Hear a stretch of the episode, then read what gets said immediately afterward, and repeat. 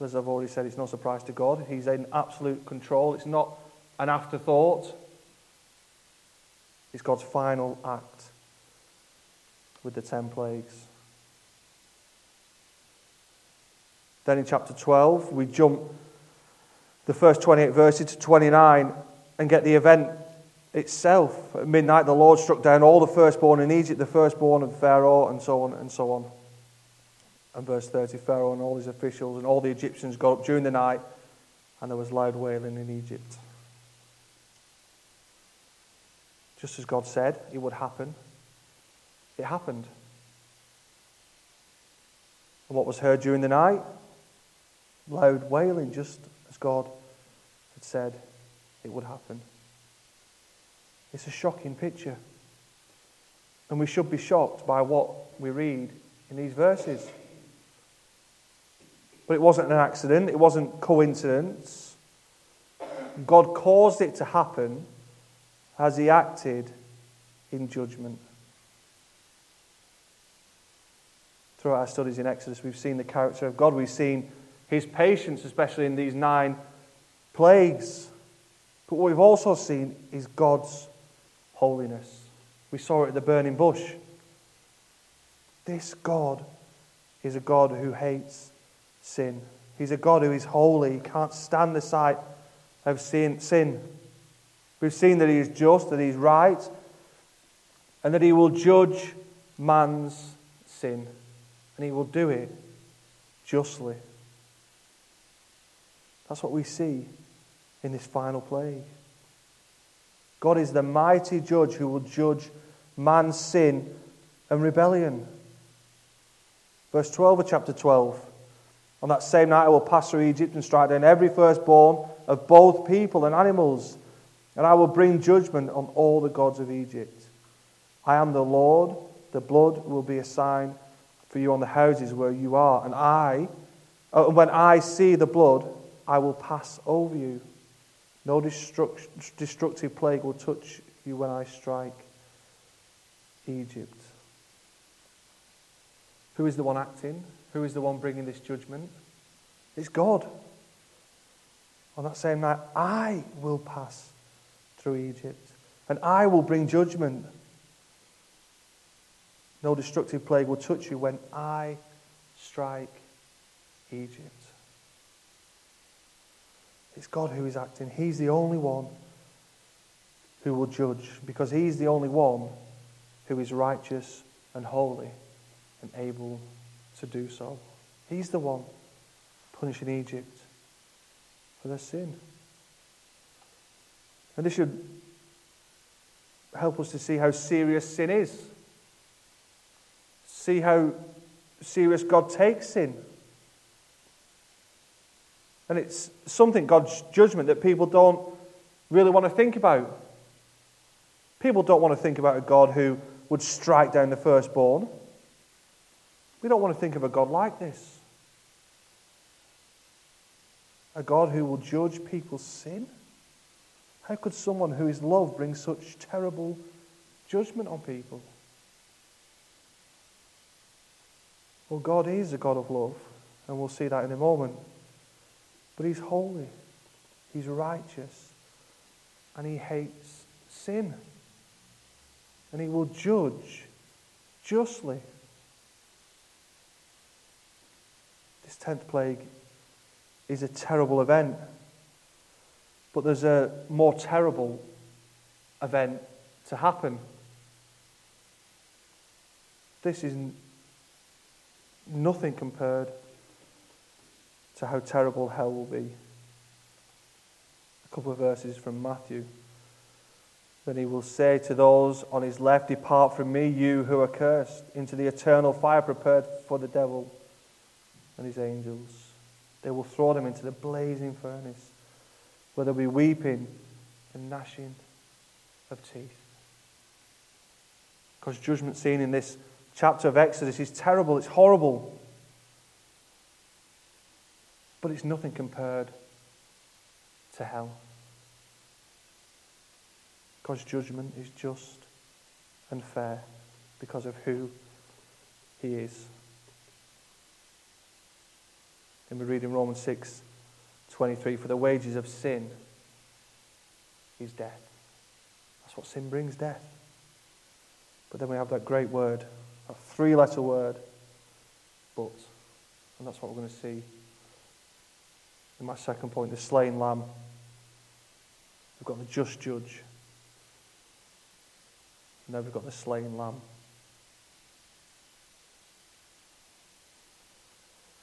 Well, as you read chapter 12, you could get the impression that God is a God who shows favoritism to certain people. He saved the Jewish firstborn sons, yet struck down the Egyptian firstborn sons. How is that fair? Well, God's people, the Jews, their firstborns don't escape because they're Jews, because they're God's people.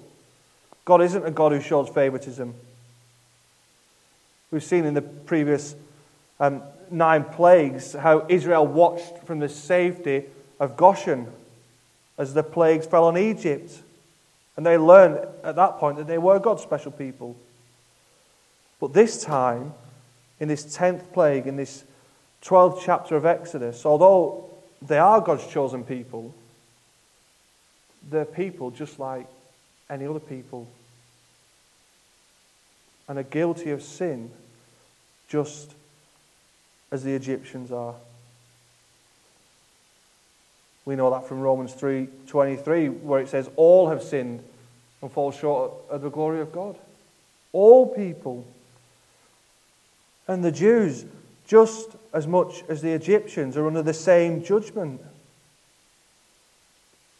And therefore firstborn sons would die too apart from the provision that God makes. He gives them a way of escape. And this is something that we all need to hear and be reminded of until we see that we're guilty before God and the judgment that comes before that. Until we hear that terrible news, we'll never see the need for salvation. We'll never see why Jesus is good news. That's why in our evangelism, it's great that we tell people about Jesus, but we should be people who are telling them why they need Jesus. Because we stand condemned before God because of sin. Well, we see what the provision is in verse 3. Tell the whole community of Israel that on the 10th day of this month, each man is to take a lamb for his family, one for each household. The provision that God provides is a lamb. And it's not just any old lamb, it's a lamb that has to be perfect. It had to be a lamb without blemish, a one year old male. They were to take care of it. For four days, they were brought it into the house and cared for it for four days. Then they were to slaughter the lamb at twilight, which was about three o'clock in the afternoon. They were to take the blood and then put it on the door frame. And this was the absolute vital step to take. Why? Well, because of verse 13. The blood will be a sign for you on the houses where you are, and when I see the blood, I will pass over you. And then again in verse 23, when the Lord goes through the land to strike down the Egyptians, he will see the blood on the top and the sides of the doorframe and will pass over that doorway and he will not permit the destroyer to enter the house and strike you down. When God sees the blood on the doorframe, he will pass over that house. They need to kill the lamb, they need to slaughter the lamb, but they also need to sprinkle its blood on the door. And when they did that, God would spare them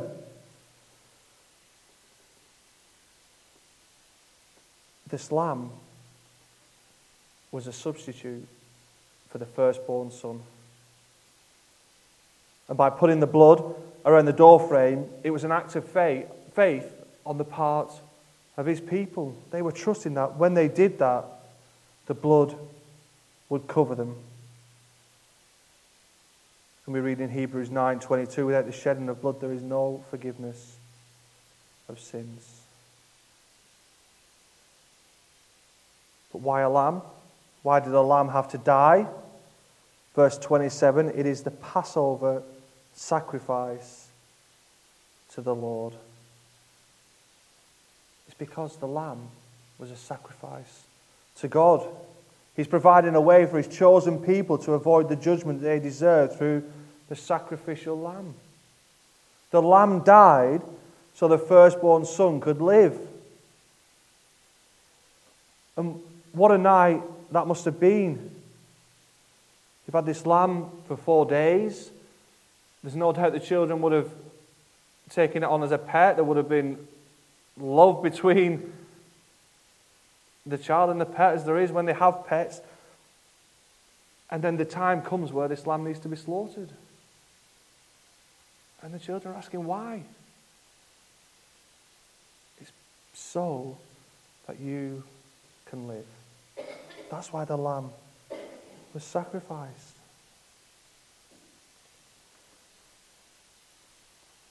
It must have been a horrific experience, a horrific night.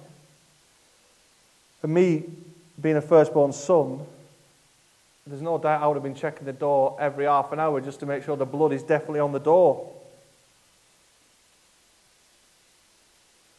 What we see in this chapter is on the one hand God's judgment, but on the other, great salvation. And finally, verse 31, we see the people freed. During the night, Pharaoh summoned Moses and Aaron and said, Up, lead my people, you and the Israelites, go worship the Lord as you have requested. And they went, they left Egypt, they went with silver and gold and clothing. It's a wonderful rescue. And who's done the rescuing? It's God. God was in control all the way through. Because the lamb died, the firstborn son could live. And the Israelites go free.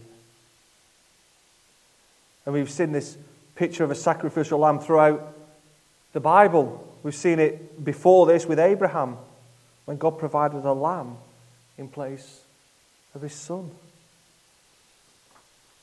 That time it was one lamb for one person. Here, it's a lamb for a household. The firstborn doesn't die because the lamb has taken his place and the Lord passed over that household.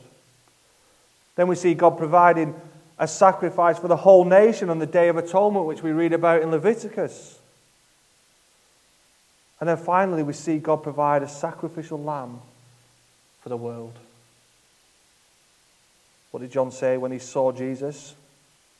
Look, the Lamb of God who takes away the sin of the world. That was God's plan all along. These Old Testament substitutes, this picture of the Lamb, was just a shadow of what was to come. Jesus, the Lamb of God who came to take away the sin of the world. And I'm sure you would have seen all the references to Jesus within this passage. It just stands out that this is a picture of Jesus. John, in chapter 19 of his gospel, just before Jesus was crucified, reminds us of the day that he was crucified on. It was the day of preparation of the Passover. It was about noon. He's pointing out that Jesus died on the day of preparation of the Passover week. And it was at that very time that the lamb was sacrificed in Exodus. That's not a coincidence that that's happening at that specific time.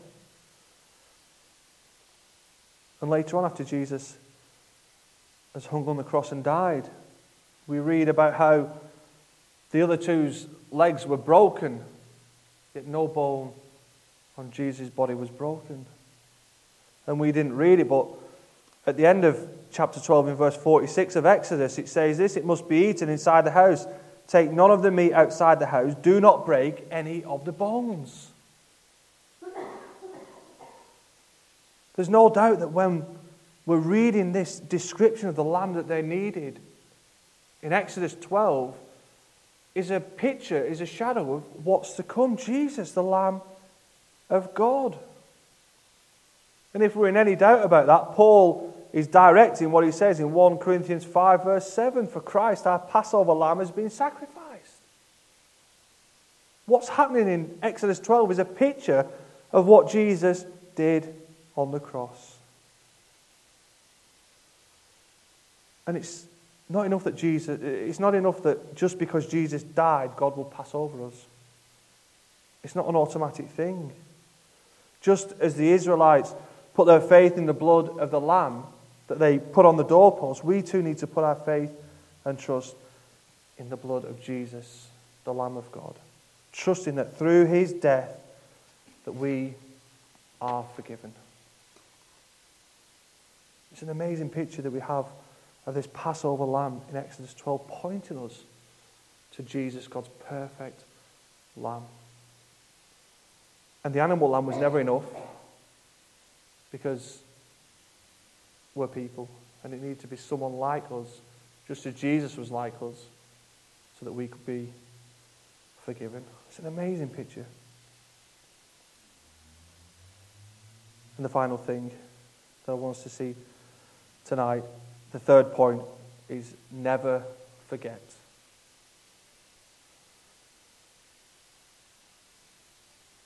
A church historian described the Christian life as a combination of amnesia and deja vu. He says, I know I've forgotten this before. And it's so true, isn't it? The amount of times that I've been reading or listening or watching something, oh yeah, brings it back to, to my memory. We're so forgetful as Christians. And as Christ followers, we need to learn the same lessons over and over again because we keep forgetting them. And what God did for his people on that Passover night in Exodus 12 was never to be forgotten. Three times it's mentioned. I don't know if you noticed that, first of all, in verse 14. This is a day you are to commemorate for the generations to come. You shall celebrate, for the generations to come, you shall celebrate it as a festival to the Lord, a lasting ordinance. Then in verse 17, celebrate the festival of unleavened bread because it was on this day that I brought your divisions out of Egypt. Celebrate this day as a lasting ordinance for the generations to come. Then in verse 24, obey these instructions as a lasting ordinance for you and your descendants. God wants his people to never forget what he's done for them. So, what does he give them to remember? Well, he gives them the Passover, the lamb. Once they enter the land, they are to observe the ceremony. Verse 25 When you enter the land that the Lord will give you as He promised, observe this ceremony. It was to be an annual event to remind them of what God did when He brought them out of Egypt. It was to be passed on. Verse 26 And when your children ask you, What does this ceremony mean to you? then tell them. It is the Passover sacrifice of the Lord who passed over the houses of the Israelites in Egypt and spared our homes when he struck down the Egyptians. If you've had children or got grandchildren, I'm sure you'll know or be able to relate to this, but they love to ask questions, don't they? And when they get to a certain age, all they ever seem to ask is why. And when they get to a teenage age, that, for me, that was always why. Why should I do it? Oh, whatever. But children are always asking that question why? Why do that? Why do we have to walk here?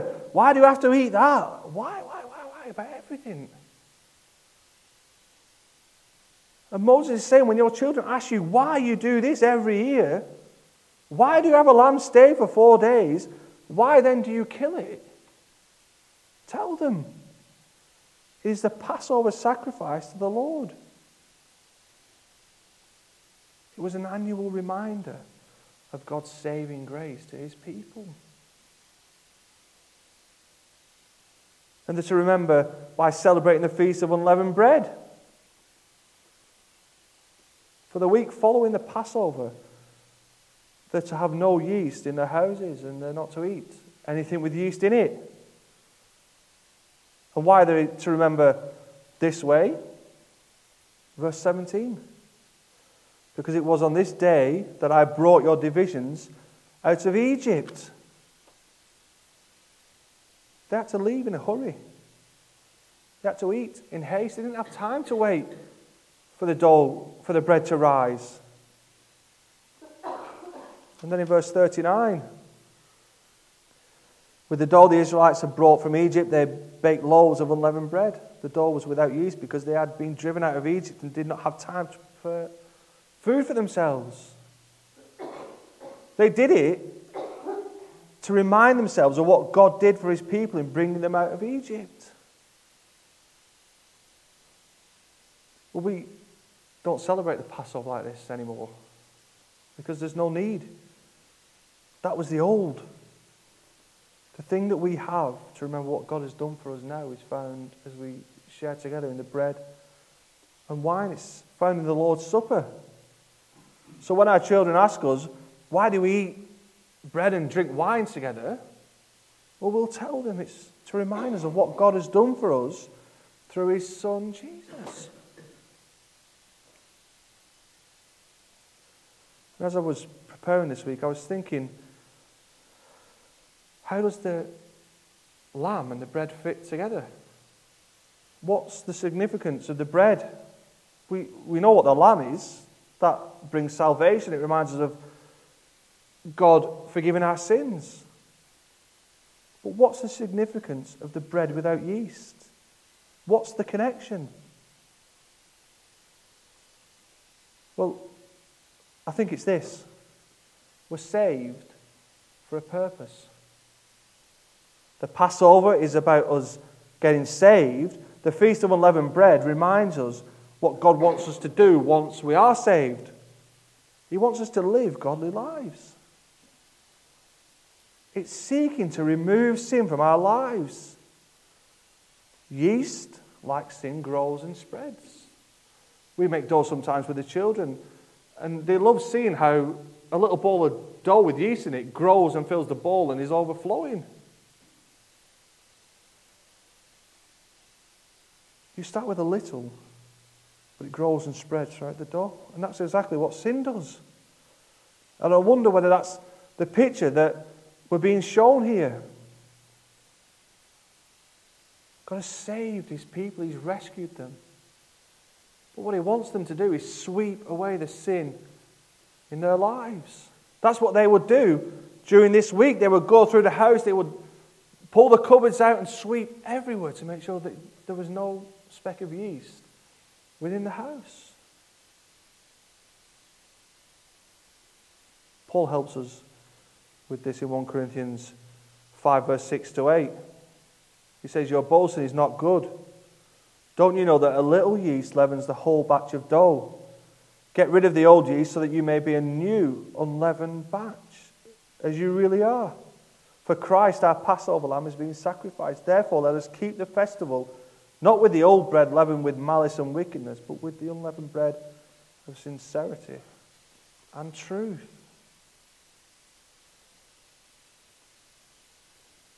When God saves us, He wants us then to sweep away the sin in our lives before it has chance to grow. Even small sin is dangerous because, like yeast, it will spread. And as sinners, we are constantly, or we're to be constantly seeking, as saved sinners, we're to be constantly seeking the sin in our lives and looking to sweep it away.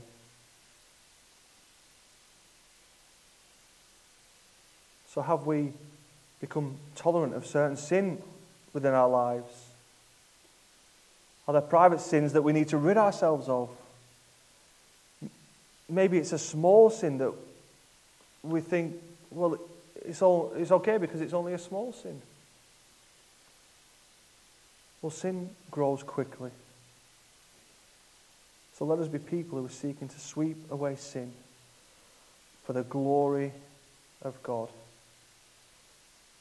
And this is the great thing about being a Christian, about being a saved sinner, is that we don't have to rely on our own strength to remove the sin within our lives. God gives us His Spirit, which helps us recognize sin and seek to remove it.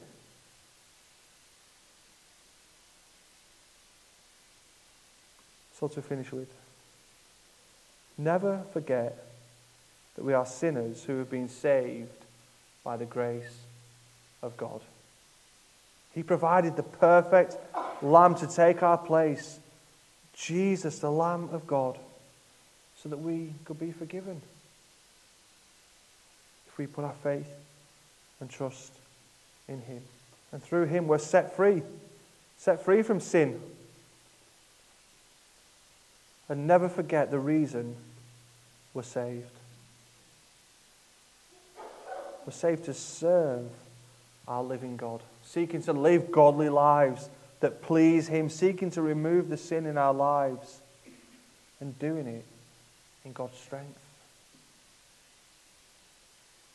And let me finish with this. What did the people do?